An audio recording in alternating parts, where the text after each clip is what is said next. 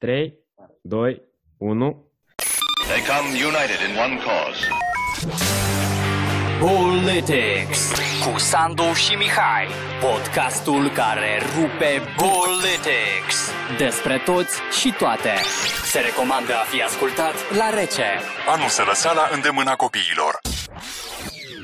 Bună seara! Bună seara, bună dimineața, bună ziua! Salut! Salut, Alex!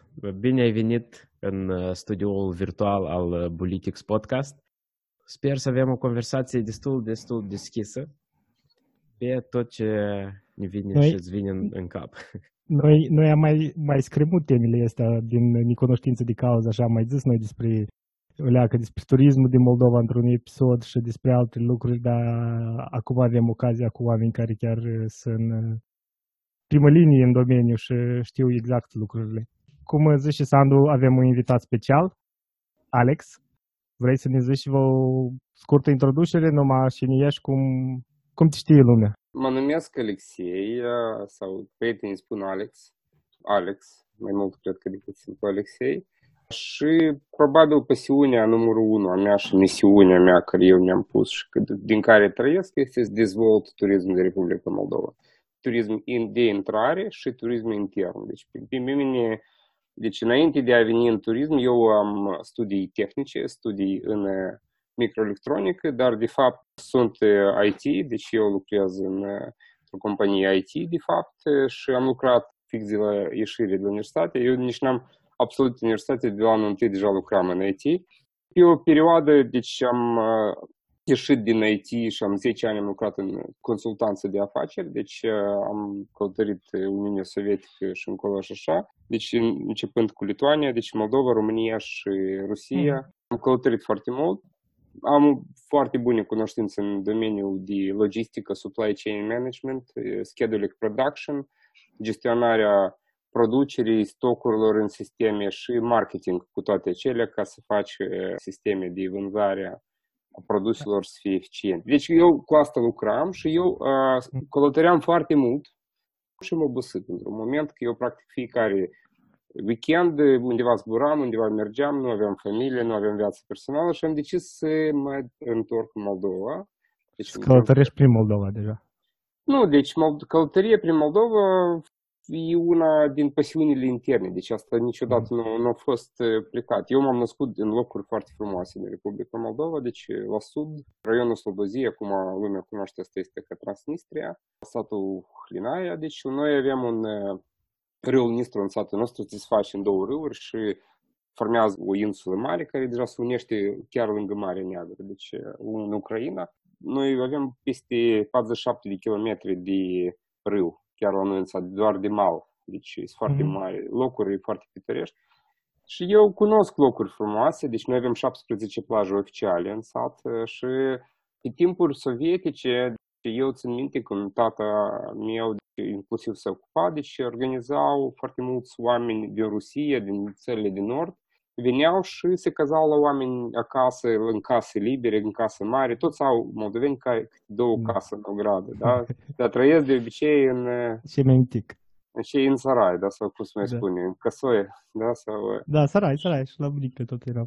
Și deci se dădeau casele astea la turiștii cei străini și veneau trenuri întregi permanent cu oameni care au fost trei străzi până la râu, erau pline cu oameni care veneau și spuneau că la voi aici e rai. Da, A. aveți tren până în sat, adică este și... Transnistria, nu, până în Ah. Tiraspol, mai departe de cei se suiau sau cu autobuz sau cu vaporul care călătorea câteva ori pe zi cu racheta sau cumva pe râu, care ducea printre sate și lăsa oameni. Era o ex- experiență după mine. Acum, simplu să refaci tot lanțul ăsta cu rachetă și prin fiecare țară, a să fie la fel turiști. Și eu sper la asta. Da, da, rachetă și? Racheta asta e un fel de vapor care merge pe râu cu viteză extrem de mare și el când e viteza, pe el așa se ridică și el Mhm. merge deasupra apei aproape. Am înțeles. N-ai văzut așa ceva? Nu, cred că, cred că îmi dau seama. Da, da, au fost. Au mers și, ac- și până în ziua de azi ele mai merg. Eu cu gândul acela că, uite, câte case erau pline și inclusiv casa noastră era acolo, aveam oaspeți. Numai unii plecau, alții intrau și așa era toată vara. Și eu m-am Ah. gândit de să fac ceva de genul și am format o rețea care se numește proiectul Hai la țară, hailațară.media, cu o rețea de case de vacanțe în 73 de localități, 275 de case, care de la nord până la sud, eu am mers 3 ani de zile și am împins proiectul acesta și am creat această rețea, un fel de clone Airbnb atunci se numea, da, cumva, eu așa. Dar modelul nu a mers, eu am falimentat în sens cel mai direct al acestui cuvânt, din cauza că noi vindeam smâța în sac. Vindeam mâța în sac, lumea trebuia să achite înainte până se ducea undeva la bunică. Dar toată lumea, noi atunci am înțeles că lumea nu vrea simplu să se cazeze undeva și să doarme, lumea vrea experiență. Să te duci tu în bulboacă și să trăiești acolo o săptămână. Tu vrei asta?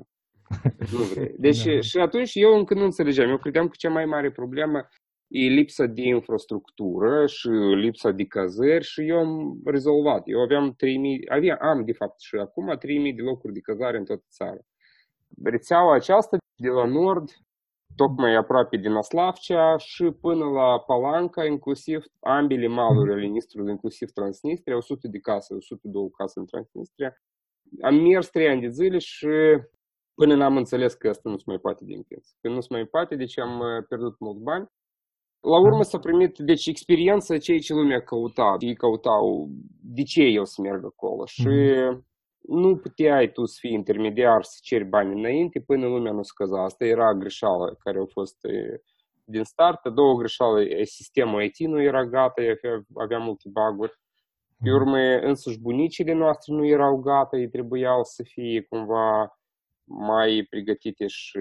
Dar cu plusuri, cu minusuri s-a pornit sistem. Noi am avut peste 1000 de cazări, peste Mhm. 1000 de cazări și multe case care noi am pornit ea că de atunci cu lumânarea, căutând prin site, astăzi funcționează ca pensiuni. După aceasta, după ce am f- făcut Da, adică efort- experiența asta ca la orice antreprenor, cum să zici, un fail e mai mult mai bun decât 30 succesuri. Adică te-ai învățat uh, partea asta că ai avut de falimentat uh, pentru experiență, ai învățat din, uh, din ce s-a întâmplat? important să ai ochii deschiși. Deci e important să vezi ce, îți dă, ce semne îți dă universul. Pe parcurs uh, s-a primit odată, s-au adresat niște americani, odată au fost, vă spun așa cum este, da? S-au adresat niște americani că noi vrem kayaking, 4-5 zile, să mergem dintr-o no- noapte aici, ne căzăm acolo, mâine a doua, a treia acolo și asta. Eu pe parcurs făceam, exact atunci făceam uh, ca la țară, împingeam, eram ocupat, aveam deadline-uri, chestii importante și nu aveam niciun caiac, nimic nu aveam. Și eu am stat și am calculat cât costă una alta, am aflat unde sunt caiacuri, trebuia să aduci și din Transnistria și din Moldova, că nu ajungeau. Mai scurt, am găsit tot, am găsit ghiz, am găsit transport, am găsit cum să duci caiacuri, am găsit cazare în sate și când am calculat tot, s-a primit pe persoană o cifră astronomică. S-a primit o cifră astronomică și eu, ca simplu să nu spun nu, am înmulțit cifra cei la doi. Și le-am dat lor la americani, am crezut că ok, o să fie vreo șase persoane. Ei spun ok, noi vom fi 12 persoane și noi eh, la, am deservit acest tur, am făcut mult mai, eh, mai bine decât planificam, foarte tare ne-am stăruit și la urmă am venit cu o sumă, cum ați- acum țin minte, am, am luat o geantă, era plină cu bani, fizic, cash. Și am răsturnat așa pe uh, o masă, am numărat, am băut un ceai, iar am numărat și când am zis că până, ia ca, până ziua de azi nu făceam ceva corect. Așa s-a pornit uh, business de uh, aventură. Acea experiență ne-a, ne dat de înțeles că noi putem face ceva în Moldova. Și eu și așa aveam cumva încredere că noi trebuie să dezvoltăm țara, dar de atunci cumva eu prețurile mult, mult tare s-au redus, deja nu sunt așa extrem de mari cum noi am mai vândut atunci la cei americani. Și eu sunt, eh, le mulțumesc că ei practic mi-au deschis ochii să vedem altfel, o altfel de Moldova și să vedem care sunt plusurile noastre. Că noi nu avem mare, noi nu avem munți, nu avem nu știu ce aici, ceva simplu, suntem niște sate, ne- avem niște, niște dealuri aici, ok, eh, sunt niște vinării care scurg eh, toate deșeuri în Nistru, deci eh, chiar ieri am văzut în- de la Cricăva cum se scurge. Și a, a- asta e un, locul unde noi trăim, da? Și cum din asta să faci o, ceva ce, ce să fie o mecă, unde lumea să vrea să vină, să viseze, să vină din toată lumea. La asta mă gândesc tot timpul. 100% Da. de timp. Da, asta, uh, o scurtă paranteză vreau să fac de preț. Avem un șef, eu pe timpuri, tot în electronică, apropo, în uh, automatizare făceam și el avea um, regula asta în firmă.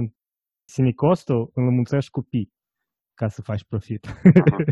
Eu eu, am- eu- îl înmulțești cu, cu pi, adică 3 trec și 14 ca să faci profit. Da, așa tu povestești, tu destul de idealist, um, așa mult suflet bagi și ești în IT, cam nu se leagă o leacă, nu știu cum, sau Uh, cum ai Ei, ajuns și în IT. IT, IT, deci dacă simplu ești executor și faci doar simplu de la A la B, este destul de boring. Hai să spunem direct.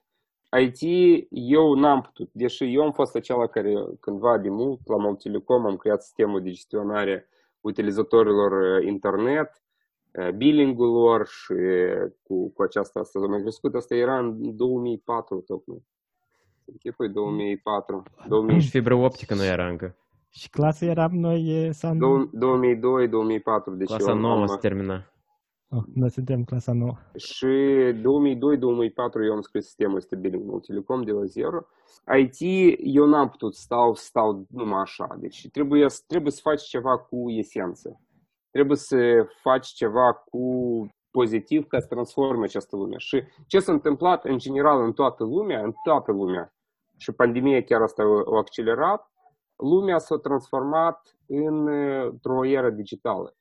De exemplu, dacă să iei toată statistica, tot turismul este 100 de procente.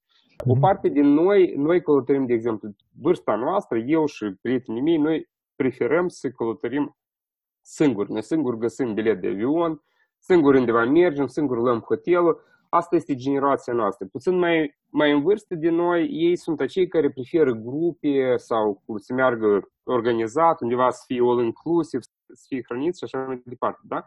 Prima categorie, voi, adică noi, care preferăm să nu mergem în tururi, deci este un, era un procent undeva la 30-40 de procente, pe urmă au fost uh, încă un procent de grupuri care veneau cu seniori, de ăștia care sunt la pensii, cu copii, cu familii, cu copii, pe urmă tururi de astea care merg. Aștia erau majoritatea și doar sub 10%, 10% erau acei care comandau direct online de la producător. Sub 10% erau. Deci restul erau foarte haotic. Acum ce s-a întâmplat în China, Japonia și în Singapur, 100% din rezervări se fac doar online și fără nicio agenție de turism, fără nicio agenție, se comandă direct de la producător. Practic, ce, ce a făcut internetul prima? Internetul a scos monopol. Monopol la cunoștință, la informații despre locurile, despre ce poți vedea și ce poți să știi și dacă înainte trebuia să iei un ghid ca el să-ți arate unde să meargă, acum cu ajutorul internetului noi știm unde să mergem și noi chiar alegem și mai bun. Da? Mm. Noi avem... S-a mers la următoarea etapă. Noi nu mai avem nevoie de intermediari. Au rămas furnizori, producători de servicii și au rămas eh, Consumatorii, clienți. consumatorul direct și cine a reușit să facă prin IT un sistem care să facă rezervări și să facă așa că tot fluxul să meargă direct spre producător, acela a rămas. Restul ei încă nu au înțeles acest lucru. Ei să mai fi ceva, un timp să mai fi, dar majoritatea consumatorilor vor prefera să fie uh, de, la direcție, la producător. Bine, cred că asta să mai e- existe... asta e realitatea. Eu, eu, prin varianta asta, eu sunt o leacă, cred că din uh, grupul ăla care, mai nou, sunt din grupul ăla care își place să comande tot uh, la pachet. Cred că mai exi- ați mai existe astea de um, turism din cauza că ei au uh, avioanele lor. Da. Atunci aș, îți dau la pachet, îți dă hotel plus zbor uh, la un pachet, doar și ei au uh, o posibilitate să-ți dai un preț mai avantajos. Adică ei pot să aibă o cheltuială mai avantajoasă la zbor de atâta când la avionul fac. Aici ăștia eu cred că să mai existe de atâta. Că de altfel trebuie să e posibil să și mai scump, nu unde vrei, sau nu la ora care vrei, știi? Adică noi asta, ne, noi ne uitam alternative să ne luăm direct la hotelul la care ne-am dus. Pur și simplu, primul transportul de la avion la hotel. Cred că așa e o mică diferență, deși noi o leacă ne-a schimbat, de atât că noi lucrăm așa mult și noi eh, vrem eh, să nu facem nimic în vacanță. Eu vreau aici să trag o foarte importantă linie. Există turism când te duci și te odihnești undeva în altă parte și că să te duci în acea săptămână sau câteva săptămâni pe an, tu aștepți un an întreg, tu lucrezi un an întreg ca undeva pe o săptămână, undeva sau două săptămâni să te duci și aceasta este vacanța ta. Dacă tu ești din Europa, Franța, Italia, cel mai probabil această lună este august. Atunci când toți merg și tu ești forțat să mergi, că altfel n-ai cu cine lucra, n-ai ce face, ești cumva, cumva ești forțat să mergi, da? Da, și așa n-ai voie copiii să iei de la școală prin ăștia Da, a, a, e a doilea lucru. Și acum imaginează-ți alte situații. În țările cât de cât dezvoltate cu turism intern, cifra totală de turism în mediu 70 77% până la 80% din tot rulajul turismului, aceasta este turism intern. Ceea ce înseamnă că tu ai 50 ceva de săptămâni pe an, tu fiecare weekend poți undeva să mergi cu copiii să faci ceva. Și întrebarea ce faci tu? Tu stai doar acasă și nu ieși nicăieri sau tu ieși undeva și cauți experiențe relativ în zonă de 200-300 km în jurul casei ca să petreci timpul uh, frumos cu familia și să ai ceva experiență. Și întrebarea, dacă te uiți în România, 77% din turism, aceasta este cifra internă, de turism intern care e promovat de însăși localii care călătoresc în țară în weekenduri. Se duc la pensiuni, se duc la bazine, se duc la schiat, se duc la rafting, se duc la delte, se duc la pescuit, mă rog, oriunde, dar acesta este turism intern. În Moldova acest turism este sub 3%. Sub 3%? De ce crezi că eu... asta se întâmplă? De, începe de la voi. Eu special v-am dat să vorbiți, să-ți povestești cum tu aștepți această săptămână și speri că și crezi că acest turism va rămâne, fiindcă oricare din voi, deci eu, eu de mine nu cresc, eu, noi avem paradigma în cap că de călătorit numai o dată pe an și în săptămâna aceea și restul timpului trebuie luat țapa în mâini și de tras și de lucrat și atât. Tu nu trebuie să te odihnești că și să gândească lumea despre tine. Nu. Tu ai ca atunci vacanță, lucrezi tot anul și te duci atunci și cheltui. Restul nu ai voie de odihnă, nu ai voie să te gândești liber și chestia asta eu vreau să schimb. Eu vreau să schimb și dezvolt să se transformă această cifră de 3% într-o cifră de măcar 40-50%. Și tu vrei să scoți tinerii din baruri și să-i duci prin Moldova, da? Ok, să fie baruri, dar nu în Chișinău. Aici așa ca un disclaimer, anul ăsta e excepție majoră, dar da. Da, nu, eu... și anul ăsta am fost la mare de două ori, nu, odată am fost aici la Marea lor. Noi mai mergem pe aici, îmi plac mie partea tehnologică, mi îmi plac muzeile dacă ne mai ducem, dar tot astea nu de istorie sau artă, de astea tehnologice, de spațiu, de istorie cu dinozauri. Aici chiar e plinit. Acasă niciodată n-am fost la turism. Cred că e vechi când eram el a organizat uh, și eu cu fratele meu niște excursii pentru studenți. E drept. Acasă nu prea. Aici, aici facem foarte des în weekend. Anul acesta a fost anul de excepție. Da. Au fost hotarele închise și ea că toți aceia, deci 100 de procente, ei au început să caute pe intern și să rupă orice oportunitate. Acei care nu au găsit au început să meargă simplu cu cortul, să meargă să iasă să stea lângă Nistru, să observe pe noi cu caiacurile noastre și să caute. A fost așa, să polueze malurile Nistru cu o grămadă de gunoi, extrem de mult de gunoi. Mai avem de învățat ca să, ca să facem curățenie și să lăsăm curat după noi această cultură, noi mai avem de învățat. Dar eu cred că Moldova are șanse și noi, ca piață, dacă, dacă să ne uităm intern, de exemplu, eu ca companie, eu luna februarie, sfârșit, începutul de martie, eu deschid baza de rafting în Orhevei pentru 60 de oameni dintr-o singură dată. A să fie câteva rute, deci va fi ruta foarte scurtă pentru fiecare, de la Trebujeni până la Butuceni, până la scenă.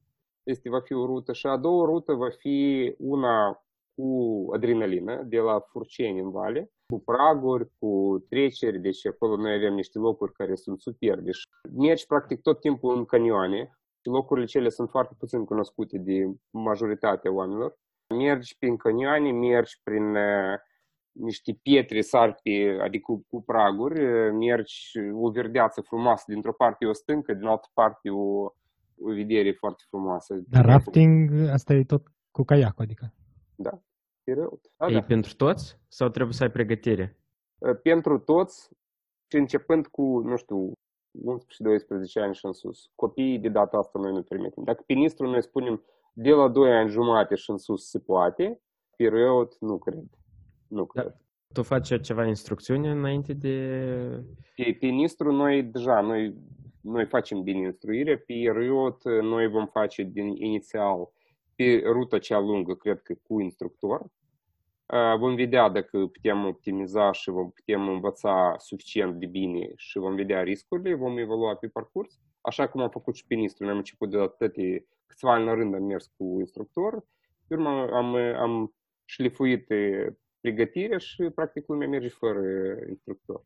Acum, eh, ce ține de Riot, noi cred că lansăm chiar în martie. Vom vedea cum.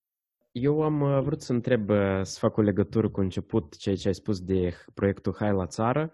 Tu crezi că el, uh, în această circunstanță, mai poate fi revitalizat? Deoarece dacă e vorba de cazare și lumea deja cunoaște mai, uh, mai mult tot ce este Da. turismul local, Eu cred că pot. Eu pot să-l renasc la țară și nu că pot, dar noi facem aceasta.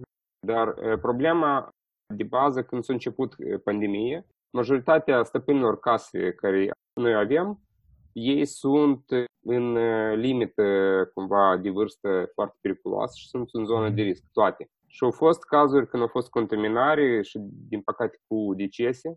Și noi atunci am închis Hailoțară, e definitiv, dacă intrați pe pagina Hailoțară, work under construction, nu, nu lucrează la moment. Și noi facem asta conștient. Din moment când deja riscul va fi mai puțin, noi o scoatem în altă metodă. Cazare, noi nu vom mai fi intermediari. Orice cazare va fi disponibilă, va fi vizibil după, după ce te autorizezi. Tu poți, după un click, vedea contacte, telefoane, să contactezi direct uh, casa și să rezervezi prin sistem. Va fi disponibil nu doar cazare, dar ce noi credem că va fi mai mult interes, activități. De exemplu, dacă eu am o casă pe malul Nistrului și am o barcă, de exemplu, eu care folosesc, mă duc să mă vaca de partea cealaltă din Nistru, presupunem. Poftim, luați barca, vă pun asta ca experiență, vă primblați, mă rog, asta e o experiență pentru voi. De exemplu, eu trăiesc în Chișinău, eu am acasă 5 biciclete. Hai, 4, da? Toți avem. Dar când ultima dată ne-am primblat? Foarte de mult, așa Dar avem o mamă la țară sau o bunică, luăm toate bicicletele noastre, ducem încolo, lăsăm acolo, înregistrăm acolo câteva rute cu Endomond, nu știu, Runkeeper, Strava, înregistrăm niște rute, formatul GPX, da, extragem. Noi avem instrucțiuni clare cum să faci această rută ca să o poți spune că omul să o fotografieze cu telefonul, cic, o fotografiați și lui s-a cărcat ruta pe telefon și el poate să meargă alt om cu ruta aceea ta, fără o căpică să achită undeva. Și, deci, la urmă, de exemplu, încă bunica să dea o zamă, ceva frumușică, ceva, o mămăligă, o, un pachet care lumea să lase acolo bunica pentru vreo 300-400 de lei de persoană, ușor, cu experiență. Dacă vrei, poți să rămâi și pe noapte și un par de vin să iei încă, și un pachet bonus, da? Și poți să asta să, să vinzi și oferte de acestea să fie nu una, nu trei, nu zece, dar sute, toate regiunile de Moldova. Eu cred că toți moldovenii au așa asemenea oportunități și știu locurile frumoase pe lângă casă. Și dacă noi le vom formaliza frumușel și le vom pune ca oferta ca ei să-și expună la noi pe site, să fie rezervare directă și banii să rămână undeva la bunică acolo acasă. Imaginați-vă, acum e o pensie la țară, e 700-800 de lei. Patru oameni, dublu pensie. Două zile, patru pensii. Pentru un om de la țară, sunt bani enormi pentru un venit adițional care transformă și face niște mișcări tectonice pentru satele cele. Când vezi deja grădina aceea, nu e grădina de deja e gazon, știi, cumva, vezi în fața casei materiale de construcție cele au dispărut, gazon frumușel, stau niște ulcioare mai bătute niște undeva acolo pe, pe gard și lucrurile se transformă, mai găsești o roată de la căruță veche care era aruncată undeva, o pui așa frumușel, așa, cic, cic. Faci un foișor frumușel și deja e că poftim și o măsuță. Da, o, o, poftim și căsuță, hai și o lejancă și, și lucrurile se transformă. Și când vezi una alta, deja de la 3% creștem la 5%, de la 5% creștem la 15%. Și pe urmă, cea mai puternică cale de promovare a Moldovei, eu cred că asta suntem noi, toți noi, între noi, oamenii care credem în turismul noi în țară. Dacă mergi anul trecut, mergeai pe Ștefan cel Mare și întrebai primii 100 de oameni ce se poate de văzut în țară, răspunsurile care tu aveai să le auzi, ele nu sunt acele care sunt, te fac să mergi, să vezi chiar cu ochii tăi. Nu, nu ai ce vedea. Nu, nu știu, poate orhei vechi, nu știu, nu, nu ai ce vedea. Asta, asta e tot. Pleca, e să râd în față ca să creadă că chiar nu avem ce vedea. Dar realitatea e altă. Noi avem ce vedea și avem locuri interesante și avem cultură interesantă, avem locuri, lucruri de uh, etnie care sunt, uh, pe noi ne reprezintă și nu mai găsești în alte țări. Și eu cred că noi, fiecare din noi, dacă va deveni un brand advocat care va povesti la alții, uite ce avem noi acolo noi în țară, uite, încolo, încolo, atunci din gură în gură această experiență, acest marketing va avea un succes mult mai mare decât milioanele investite în branduri noi sau nu știu ce acolo se fac fiecare an la noi da, în țară. Da, asta eu mă uit, tu, tu tot povestești, nu... Dacă întrebi pe orice moldovan, deși turismul în Moldova nu merge, deodată se lege de politicieni, de primării, de astea, dar tu văd că zici tot asupra oamenilor. Tu crezi că problema majoră e oamenii mai mult decât infrastructura, decât alte probleme care le are Moldova? Zici că cu și avem amu, se poate de făcut mai mult? Foarte bună întrebare. Eu cred că este ca întrebare ce a apărut prima, găina sau ou. E, e mult mai adânc întrebare decât simplu oamenii. Dacă până anul ăsta anul 2020, 26 iulie, a intrat în vigoare o lege care a schimbat tot ce a fost până acum. Eu nu am auzit că cineva să promoveze despre această lege, deși după importanță ea au fost au rupt toate piedici care au fost până acum. Până acum a fost așa că la guvernare erau acei care făceau lobby pentru hotele în Chișinău, pentru alte business mm-hmm. care nu erau tare lor important să chiar să facă ceva, un pas într-o parte și să dezvolte turismul în, în țară. Anul trecut eu am avut onoare să mă întâlnesc cu guvernul care a lucrat mai puțin de șase luni, mai timp cinci luni a lucrat. A fost primul secretar Ministerul de Economie, domnul Sonic, și am avut o discuție după care am ieșit aproape transpirat. Deci m-a întrebat, pe urmă am googlat cine el este. Apropo, tot în UK. Da, da, el e executive director la o companie de investiții foarte mari din lume. El m-a întrebat multe ce se poate de făcut și după care a intrat în vigoare și mai multe lucrurile care noi am vorbit, practic toate au intrat în vigoare. Alexandru Sonic a fost la noi uh, primul secretar al Ministerului de Economie și noi am discutat, am discutat și asta era prima întâlnire mea la guvern, probabil din toți ani. Este și domnul Victor, care o, de mult încerca să ducă asta pe internul, Victor Ciobanu, pe lângă minister și nu reușea și cu un nou guvern chestia asta a intrat în vigoare. S-a făcut lege cu toate amendamentele și s-a fost promulgată în 26 iulie, deja a intrat în vigoare ea spune că deci, deja dacă ai pensiune, nu ai nevoie decât o simplă patentă până la un număr limitat de oameni în casă și tu poți caza având casa mare începând cu mâine. Înainte tu trebuia să ai 8 licențe, dintre care Sanepidul, dacă să iei toate licențele ca să faci, tu trebuie să demolezi tot și să faci după standardele casa, mm-hmm. să faci cu ventilare, să faci cu sistem de canalizare, cu toate cele, ca să obții toate licențele, ce e imposibil.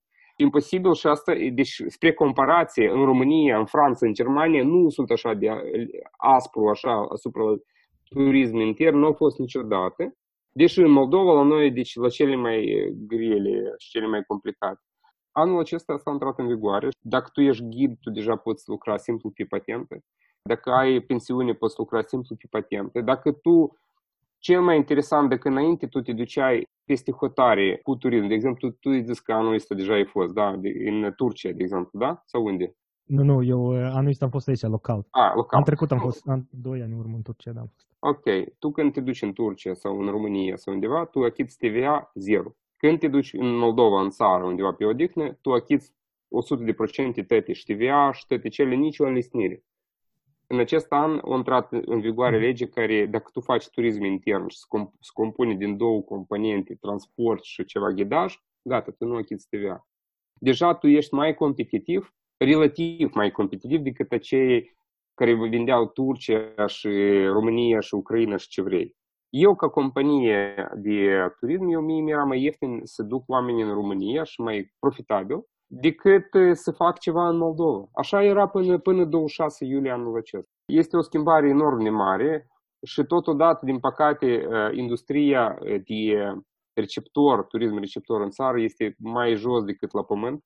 Și acei oameni care au depus sufletul și eu pot spun că turismul receptor în țară, care oamenii veneau în țară cu turiștii, era compus de oameni care poți numi pe degete, acei oameni care au depus un suflet enorm ca să aducă, să facă căi de promovare, de ce ca lumea cumva să ajungă în coace, că acești oameni sunt deloc ajutați de țară, de, de stat.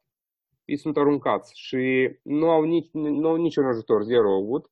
Doar cei care pe piața internă de, de probabil noi cu ceva activități, noi, noi puțin am avut, deși am activat mai puțin de jumătate de sezon. Noi sperăm că la anul vom, vom putea lucra, dar însuși situația în turism este foarte dificilă, dar eu cred și eu sper că chestia se va rezolva relativ ușor și anume turismul intern va fi acea pastilă care va ajuta această piață să se transforme în ceva mai bun, ceva ceea ce nu a fost până acum. Acele pensiuni care au primit anul acesta un flux enorm de oameni, să se gândească și să facă cumva cum de la anul să fie mai, mai, mai puternici. Asta cred că e o problemă și am, asta e o opinie personală, e problema moldovanului leacă de pafos. Lui place pafos, nu-i trebuie la țară să duc la glod. El vrea hoteluri de 5 stele, restauranuri cu... Nu cred. Oamenii vor trei lucruri. Unu, să fie viceu și baie în calitate foarte, foarte bună, viceu și baie. Asta Așa. e cumva locul unde simți cumva, ok, și locul unde dormi să fie curat, să nu fie taracani acolo ceva, știi cum, e normal. Aha. Doi, să nu gătească. Ia ca chestia asta să nu gătească, că e de asta să duc în Turcia. Eu stau o săptămână și n să gătesc. Tăți așa. Și eu, eu până când m-am rezistat n-am mers în Turcia, dar fiecare săptămână, hai la Turcia, eu n să gătesc pe săptămână. Asta e o fișcă. Și trei, asta ca atare lumea pentru primele două nu se duce în vacanță. Trei, asta ceva wow care el se poate povesti la alții, uite am fost acolo, tu știi și emoții am avut. Și ea ca chestia a treia, noi trebuie să lucrăm tăți. Primele două, ele așa, prima e mai importantă, a doua mai puțin importantă, dar a treia e de bază și de fundament. Și oricare serviciu care îl face, anul acesta a fost unul greu pentru turism. Deci a fost yeah un flux enorm de oameni și era ușor să refuz plăți. Era ușor să dictezi la clienți și vrei cumva și dar lumea nu să pandemia se va duce, dar lumea chestia să, a să țină minte această, această atitudine care tu ai avut. Noi anul acesta am avut o, o strategie, eu am mai auzit această strategie de la un uh, din România, care e de la Bălți, de la noi. Era o conferință de promovare turism intern în, Moldo- în România, deci turism receptor, fi forumul anual și acolo au ieșit fostul ministru turismului, alții făceau pitch după pitch, ia că România trebuie să facă asta, România trebuie să facă asta. Și eu stăteam ascult, pe urmă a ieșit el și a zis că băieți, foarte simplu, trebuie ca să ai turiști, trebuie simplu să faci toți acei care tu ai, să iasă de la tine și spună wow. Dacă e să iasă și să spună wow și e să povestească la restul, că totul este foarte interesant și băieții ăștia merită și tu ai să ai turiști. Dar dacă tu n-ai să ai calitatea asta și n-ai să faci lucruri, atunci da, trebuie să stai și să bagi bugete milioane în promovare, nu tot timpul eficient, că toată lumea se plângea că nu este eficient. Și e că noi în compania noastră, Carpaten, am făcut această strategie și noi lucrăm cu fiecare turist ca el să spună wow. Asta nu e ușor, asta e deloc nu e ușor, dar noi aceasta o facem și noi vă recomandăm și vouă. Și noi după e, discuția lui, am încercat asta să o facem la noi, în, în serviciile noastre. Și noi, pentru mine, oricine care client la noi a fost, e important la urmă să spună wow. Deci dacă el nu spune wow, noi degeaba lucrăm. Asta e cumva pentru noi. Asta știi, eu și-am gândit, toți producătorii de servicii trebuie să aibă zonă pentru Instagram Pictures. Așa ceva trebuie să organizezi. Știi, ca să poți face o poză de Instagram să o pui pe Instagram. Că nu, numai, nu numai asta. Problema nu e Instagram. Problema ca omul să iasă cu emoții foarte pozitive. Tu poți să, el dacă nu va avea emoții, el nu va face acest Instagram pozitiv, înțelegi? el va pune o poză, dar va pune un 3 din, din 10. Deci, și, și aici e diferența. Și eu cred că noi cu bicicletele, imaginează că mâine sunt 100 de puncte în toată țara, oamenii au, au dus bicicletele la țară, au înregistrat niște rute, cineva face cașcaval undeva, cineva coace pâinea, cineva face un masterclass de, nu știu, sushi moldovenesc sau variantul, ceva interesant, cineva face din lut. De exemplu, am, am văzut așa experiență, lumea vine cu familia, toată familia, și face farfurii, canuțe din lut, le face le ăstea frumușel, le lasă, ele se usucă, după care peste o, o săptămână, două, vin încă o dată, pictează pe ele, fiecare copil își pictează cana lui și pe urmă, gata, iau tot setul de mâncare care îl folosesc toată viața, până nu strică, da? Mm-hmm. Copilul are a lui, mama a lui, tata a lui, știi cumva, cea mai mare. Cumva. Și dacă vine o bunică, ia că și pentru bunică avem farfurie. Și aceasta e o experiență. Aceasta e o experiență deci, care tu mm-hmm. pe urmă poți să povestești. Eu n-am văzut niciun olar din Moldova să facă așa. Eu le spun deja la mai mult, dar n-am auzit să facă. Oameni buni, veniți cu familie, faceți tot setul de farfurii, canuțe și astea și voi zilnic să vă folosiți cana asta care tu singur ai făcut și tu ești fi mândru de, de cana și asta e un lucru simplu. Au mai rămas solare în Moldova? Da, e foarte mult. Da, așa o întrebare. Tu până la până în 2020, să zicem, spunem, boomul turismului local sau începutul de boom de turism local, înainte de asta presupun că totuși majoritatea turiștilor pe intern erau străini sau greșesc. Nu? nu? nu. Tot... Din, din moment anul trecut doar 10% au fost străini. 90 sunt moldoveni. Și asta e normal. Până în 2019 noi vorbim de turism local, asta gen Vadului Vodă și Orhei Vechi sau uh, ceva o rețea mai uh, sofisticată? A doua întrebare e despre diferență. Dacă există diferență în așteptări în acei 10% de turiști străini când vin în Moldova și moldoveni. Ei consumă turismul ăsta moldovenesc diferit sau au așteptări diferite sau sunt la fel? turistul e o noțiune universală? Prima, noi facem turism nu doar Vadului și nu doar... Deci noi avem cel mai frumos tur de caiac pentru mine. Este de la Japca, mănăstirea, Vadul Rașcov, Socola, până la Tarasova, undeva zona aceea. Este cel mai frumos pentru mine. Uh-huh. Acolo e vezi mănăstirea cea cu șapte nivele, cea mai mare din Moldova. Deci, care nimeni nu știe de dânsă. Deci, Ei, care... Nu, nu, nu, Socola. Vadul Rașcov, raionul Șoldănești, este cea mai mare rupestră mănăstire cu șapte etaje, care până în ziua de azi, înăuntru în mănăstire nu este scris că aici a fost Serioja, Vasea sau Mașa sau nu știu cine, acolo și în ce an. Absolut cum a fost lăsat câteva secole în urmă, așa este păstrat și așa el este, șapte nivele, un kilometru și jumătate complex în trei porțiuni, este un loc unde este o biserică, fostă biserică și cum spun istoricii, ea a fost preistorică înaintea erei noastre, peste 2000 de ani și nu este creștiană, este înainte de creștini, a fost altcineva și e altfel remangement, este altar care a fost folosit pentru altceva. Întrebări sunt mult mai mari, da? dar acolo a fost cetatea getodacilor și sunt locuri interesante în Moldova și acolo să mergi cu caiac e perfect. Acolo e cel mai frumos. Și acolo vin străini sau uh, vin... Toți care au fost acolo străini, ei au rămas cu gura la pământ. Ei spuneau, wow, asta e frumos. Și, dar pe dâns ce mai mult o, o pasionat au fost uh, oamenii, ospitalitatea, acea necumpărată, care lumea...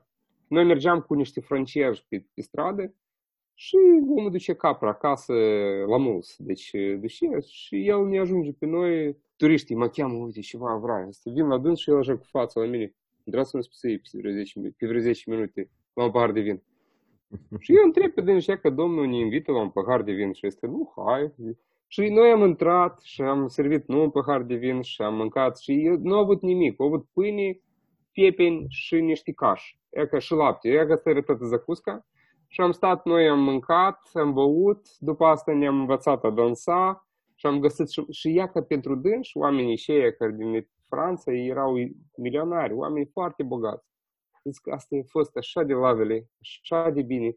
Eu am fost atât, câte țările lumii, dar e că acum aici, eu am simțit că acești oameni pe noi ne-au dorit simplu ca oaspeți, ei nu ne-au dorit, dorit pe noi ca obiect de turism sau uh, pungă pe, pe picioare, știi, cumva. Așa ceva. Eu aș vrea ca chestia asta să fie apreciată și dezvoltată. Noi, noi pentru turiști străini, permanent spunem, lăsați tips, lăsați, e că vă invită cineva un om, dă-i vreo 10 euro acolo, dă-i vreo 15 euro, lasă-i, el data viitoare tot o să invite. A să dai bani, n-a să dai bani, nu contează.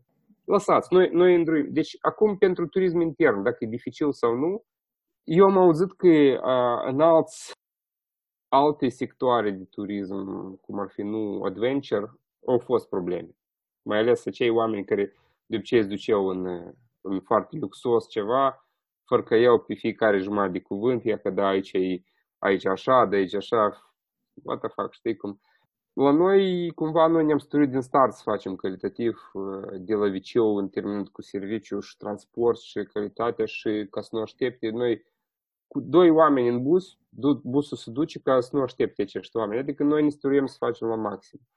Da, va fi un șoc pentru cineva că lumea nu e așa de all-inclusiv și nu toți zâmbesc să e așa, dar n-a să fie ușor pentru careva, dar majoritatea oamenilor să înțeleagă că toți sunt oameni în jur și acest ecosistem suntem, noi suntem parte de el și noi putem să ne împărțim cu ce avem și acest sector tot se va împărți cu noi înapoi. Tu spuneai la început de 3%. 3% e adventure turism ăsta care... Nu, cazare.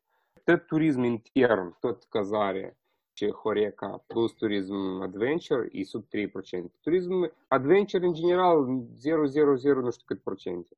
Dar restul deci, și stai că, sau asta e... Pensiuni. Noi avem până 2015 și am avut 8 pensiuni în Moldova. De tot, mm. la țară. 8. 8 care aveau toate licențe. Pe urmă, peste un an încă avea plus 3. Acum mm. au început să apară. Dar eu vă spun situația în țară, e reală. Tu crezi că, să zicem, după ce moldovenii au redescoperit Moldova în 2020, valul ăsta de redescoperire este sustenabil și după pandemie sau după ce se deschid hotarele, moldovenii se duc înapoi în Turcia, nu știu, Grecia, Italia, Spania și așa mai departe? Foarte bună întrebare și eu nu am răspuns. Eu cred că lumea așteaptă să plece deci majoritatea. Dar au fost și lucruri descoperiri pe intern și acest val de... Că tu tot, noi toți mergem pe recomandări. Ia că cineva a fost, am mhm. văzut pe Facebook, am văzut pe Instagram, des mă duc și eu. Și aceste locuri descoperite, Trinca, să vezi marea cea moldovenească pe lângă Prut la Costești acolo, da, stânca, să vezi Badul Rașcov, să vezi Țipăva, să vezi Sudul, să mergi la Cubileu, să vezi Pelicani, asta va, va, deja nu va mai fi la fel, el va, va crește. Cei ce ține de adventure travel, de exemplu, noi în kayaking avut cea mai mare constrângere, nu, nu că nu, pe noi nu, nu ne cunoscut, dar lumea credea că kayaking este ceva foarte, foarte periculos. Ca să te bagi în kayak, fiecare a doilea duce la fund. Asta e statistică. Toți cred așa. Și acela a doilea să fie anume eu. Eu cred că după anul acesta, anul trecut, lucrurile se vor schimba. Lumea vă spune și deja din gură în gură că nu e nimic periculos, șans de risc e zero și așa mai departe, dar o plăcere enormă. Eu cred că asta se va schimba cu timpul, vrei că nu vrei. Va fi o bătălie puternică, dar eu cred că în timp, eu strategic am pus ca piața noastră de desfaceri să fie nu numai moldoveni, dar să fie uh, români. Și eu cred că noi vom fi o piață bună pentru ei. Noi suntem absolut necunoscuți pentru ei.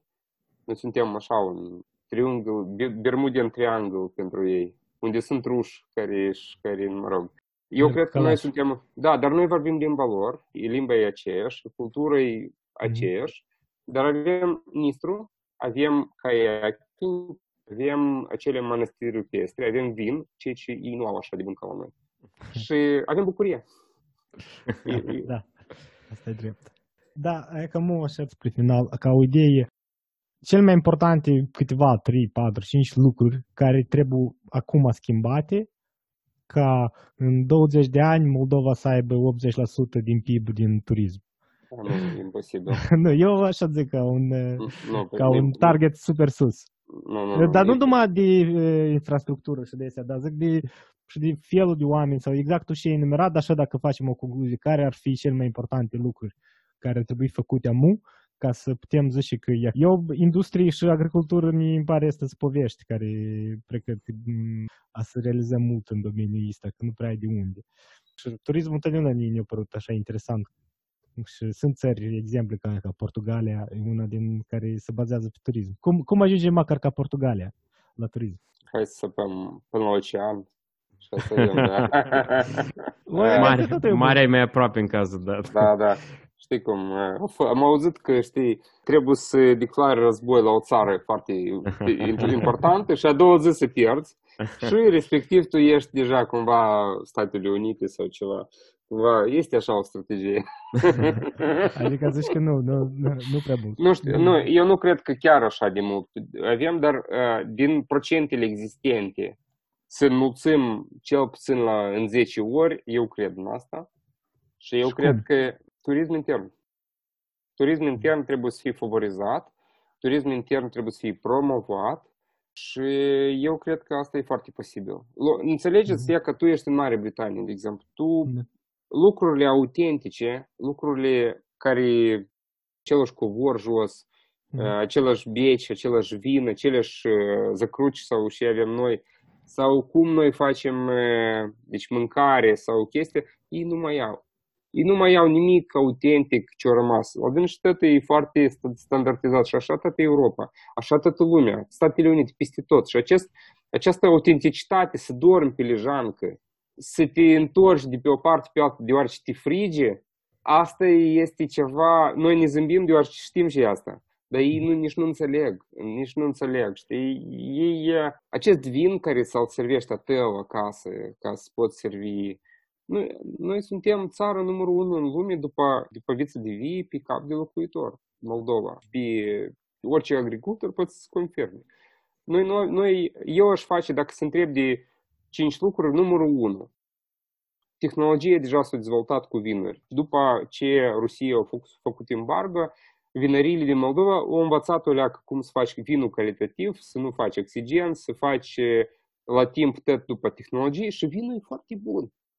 Și ce am, ce am văzut eu și nu odată, sunt niște oameni la țară care fac zice, aceeași tehnologie ca la uzină, dar acasă. Fac, eh, de exemplu, același butoi din eh, țâncovă, da? deci nirjaveică, da? pun niște oxigen, oxigen CO2 și el stă între oxigen și vin și nu de să interacționeze vinul de sus, vinul de jos cu oxigenul de sus. Și până că nu coboară jos, vinul rămâne cu același gust, parcă el a fost numai ce scors, chiar aproape un an mai târziu. Lucrurile extrem de simple de, de implementat la țară, și dacă calitatea saltul la calitatea la vin de casă, el crește enorm. Butoaiele acestea de lemn care se mai folosesc 20 de ani la rând pentru a face vinul și el la țară, ele atâtea bacterii le adaugă în acel vin, e strașnic și el nu poate fi, el până ajunge aprilie, mai, gata, tu nu, nu mai poți bea, el e acru. Numărul unu ce aș face eu, aș face foarte mare campanie pentru a, a da niște guideline-uri, niște video pe, pe YouTube, niște materiale promo, broșuri, un, 10 puncte ca să faci vinul tău mai bun ca la magazin. Și nu mai bun că ea ca la vinificatorii adaugă chimie acolo, de asta la dâns, și ea ca la mine e fără chimie. Nu, fără chimie. Cum să faci așa ca vinul cel să fie bun? Și lucrul ăsta dacă îl faci, tu n-ai idee cât de mare efect va fi asta pentru țară ca calitate. Fiecare va începe va butelia, va începe a vinde, va începe a face și asta deja e total alt nivel de cum tu poți vedea acest vin, cum tu sau că tu nu cum- cumperi vin, tu cumperi istorie pe lângă acest vin. A doilea lucru ce trebuie de făcut, ă, asta trebuie de făcut, ă, eu cred că trebuie de încurajat oamenii localnici să facă business-uri pe, pe turism intern. Și de Mhm. încurajat, nu cu ă, fiscul care vine la tine, la mine au fost, anul trecut, dar să vină și să- de încurajat, de încurajat ca oamenii să facă. Că asta este important. Mi-a plăcut Nu, ideea și cu lijanci. Trebuie să construim lijanci peste tot locul. Nu trebuie de construit. Ele Tu- sunt, da. Orice sat, eu îți spun așa, orice sat, apropo, asta mă ating că punctul trei va fi. Orice sat e pe jumătate gol. Orice sat Mhm. din Moldova. Și cel mai interesant, casele cele vechi, bătrânești, care sunt autentice și frumoase, unde unica ce aș schimba poate acoperiș, poate de a, de a repara, că dacă nu repari acoperișul, o să provale și casa. Uite, trei pasuri. Deci faci, ori ei cumperi casa aceea, faci gazon în jurul, jurul casei, simplu gazon drept, drept, e ca atât. Într-o cameră pui un cămin. În casa mare faci cămin. Cămin, ok, moldoveni, după istorie noi n-am avut căminuri, da? Mhm. Dar tu iei și pui așa un cămin frumușel. Arată-ne un moldovan care nu o să vrei să petreacă un weekend cu familia, în sărbătoare. Așa e că acum e posomorât acum afară, stai lângă cămin cu toată familia, într-o creslă de asta, căcealcă și ceva și pe urmă să dormi pe un lejanăci. Pare simplu, dar dacă casa asta va mai fi undeva lângă Nistru sau lângă o pădure frumoasă, asta, a, și tu poți casa asta acum să o dai ușor și în chirie și mulți oameni să vrei să vină încolo. Și cred că și cum ai men- menționat cineva să facă și mâncare bună și moldovenească. Da, sunt oameni, nu e o problemă. Deci uh, sunt oameni care pot să gătească de ar fi doriți, doritori. Nu este. Apropo, mă ating că asta și a, a, numărul 4, punct cu mâncare. Până acum încă nu este legalizat mâncarea la țară. Dacă tu ai, eh, cazezi oamenii în eh, casă, tu nu poți să-i, să-i, să-i dai mâncare. Tu trebuie să ai licență de mâncare. Chestia asta e scoasă din eh, licență, din, eh, din eh, tu Adică poți dacă să-i tu ai să caze- oferi mâncare, păi o să fie Da. ilegal. Da. Deci problema e, sau tu o dai gratuit. Aha. Și îi semnezi că e, da, cumva, asta e într-un ferm. Dar e, mâncarea e problema, că într-adevăr au fost cazuri când lumea au mai murit, au mâncat ceva, o bacterie. Chiar în Chișinău, la anunț, am auzit mai multe cazuri când lumea mănâncă. Noi suntem o țară caldă, produsele uneori nu sunt foarte proaspete, care stau, tu nu știi ce gătit și știi, ok, dacă ești om bun, tu gătești din ce bun, dar dacă tu vrei să mai șmecherești și scoți o găină care deja era putredă și o, nu știu ce o faci și o dai să mânc. E- Adică trebuie să fim uh, conștienți aici încă mai avem. Cu mâncare, dacă am putea fi o, măcar câteva blide, de exemplu, măligă sau ceva, ceva să nu fie nevoie de să, să ai senepid. Adică, mânc- de exemplu, dacă nu este pește, să nu fie ceva uh, complicat, să fie, sau dacă este carne, să fie tăiet numai puțin de o oră în urmă. De exemplu, să fie așa transcripție scris, să nu ai nevoie de senepid. Chestia asta nu este acum, încă trebuie de, de făcut. Foarte interesant. Uh, E că și eu mă aștept. Data viitoare când vin în Moldova nu mă mai duc pe la baruri și restorane.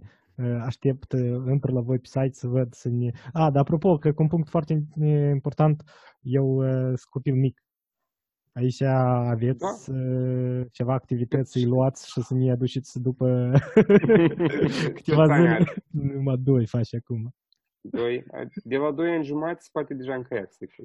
Nu, dar tu n-ai înțeles. Dar pe Tu, trei tu zile. să-l iei. Tu să-l iei și el... Nu, nu, nu. Mihai vine cu caiacul, dar Olivia fica îți duce. Asta Mihai deja e a ta. Striga.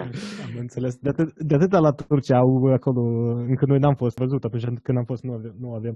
Dar erau de astea zone în care leși copilul acolo și la, ei la, la masă, după asta îl iei la masă și sara mai Și la sfârșitul vacanței. Asta așa a fost. o- Dar am văzut că tu și cu bicicleta ai îmbli mult. Eu sunt foarte împotriva bicicletelor. nu știu dacă tu cred că nu mi-ai auzit. Uh, Adică eu nu sunt împotriva bicicletelor. Eu sunt împotriva bicicletelor în- pe drum cu mașini. Asta e problema mea cea mai mare. Asta e, apropo, un avantaj foarte mare în Moldovei față de România. Deci, uh, în Moldova, drumurile oficiale sunt puține și ele sunt aglomerate. Dar și acele aglomerate, ele sunt mai late ca decât în România. De exemplu, în România, acolo te, te, te ia vântul de pe... uh, În România, când mergi cu bicicletele, acolo în jur sau doar munți mari și este un singur drum care pe un, un, numai pe acolo poți merge și el e destul de îngust și dacă merg furi mari încolo încoace, cam e foarte periculos să mergi cu bicicleta. În Moldova, a, între toate satele, practic, practic în toate satele și așa, și așa, și așa, sunt drumuri de țară care sunt, merg prin pădurici, pe lângă niște iazuri, pe niște locuri care sunt Deseori deloc nu- nu fără s-a mașini, asfaltat. dar, dar nu ai nevoie să fie asfaltate. Nu ai nevoie De să fie asfaltate. Și ele sunt perfecte pentru biciclete. Poți să mergi, noi avem uh, o, eu am înregistrat uh, domeniul Cycling Tours da? Și noi scoatem oferta, eu am peste, nu știu, 50 de biciclete acum și le scoatem ofertă pentru tururi de mai multe zile. Poți să iei ca, uh, bicicleta la noi, te duci azi, ai noptat la Orhei Vechi, mâine ai noptat undeva la Lalova, de exemplu la rezina, a treia zi la Vadul Rașcă, pe urmă sub Soroca și pe urmă te duci la uh, Unguri, Rudincova și mai departe o iei și termini la a cincea zi la Năslavce și mănânci forele, direct la fermă care îi cresc. Și de acolo lasă bicicleta sau... uh, Și noi te luăm și aducem înapoi sau ți tu în tren Aha. și vii la Chișinău, tot că e de la Ocnița vine trenul spre Chișinău. E fain. Da, și părerea ai despre bicicletele pe drum cu mașini? Nu, e periculos. Eu singur am fost accidentat de trei ori. Odată chiar cu mațele pe asfalt am fost, uh, nu, nu e de bine și eu uh, n-am, doi ani de zile nu am putut să mă sui pe volan, deloc să mă sui în mașină. Trebuie să fii foarte atent. În oraș eu nu cred că Chișinău e, e făcut pentru cicliști, deloc. Uh, Dar cum ești din oraș, puțin ieși de la Cricova mai departe, mai departe nu ai nevoie de drumul Am asfaltat. înțeles. Da. Mulțumim, a fost, a fost o discuție foarte interesantă. Mi-a deschis ochii. Eh, Eu întotdeauna, adică eu eram partea de moldoveni și care dau juna pe, pe primării, pe guvern, că nu-i turism acolo, de atâta că nu face lumea infrastructură. Da. Acum ne, ne deschis ochii alea că, că nu, nu e asta problema, suntem noi problema și trebuie să lucrăm la asta. N- N-am reușit să vorbim despre articolul acela care l-am... uh, Partea, partea, să spunem, cealaltă parte a monedii cu turiștii moldoveni care au redescoperit Moldova și au lăsat gunoi ăștia după dânsii. Dar Eu o cred lăsăm, că o lăsăm eu pentru cred- alt episod. Eu cred că și cei care au mers și au văzut gunoiul, până la urmă deja luau gunoiul și scoteau de acolo. Oricum, lumea e... Proces de educație începe cu aceea cu uh, înțelegerea problemei. Da, și eu asta anul acesta au văzut probleme. Deci să crească, să treacă ani, noi să, să fie bine și tot o să fie bine. Noi îți mulțumim pentru că ai acceptat invitația noastră și ne-ai eh, spus multe lucruri pe care noi vreo câteva episoade în urmă le-am spus așa de pe pereți. Am văzut că cred că e intrat în grupul nostru, chiar am vrea să, dacă vrei să publici din activitățile tale, poți să-ți faci și publicitate pe, la noi pe grup pentru companii, dacă te-am ajutat noi cu ceva în dezvoltarea turismului în Moldova, noi e more than welcome. Mulțumesc! Mulțumim, Alex. Te mai așteptăm mult succes pentru 2021. Sper că pandemia o să treacă și revină și străinii la noi în Moldova, că am înțeles că au cam dispărut. Și mult succes pentru 2021. La ascultătorii noștri eu le spun uh, o seară bună în continuare. Da, La revedere! o, o zi bună, o Pa, pa. dimineață frumoasă, poftă bună, aveți grijă la drum și la pedale. Pa, pa!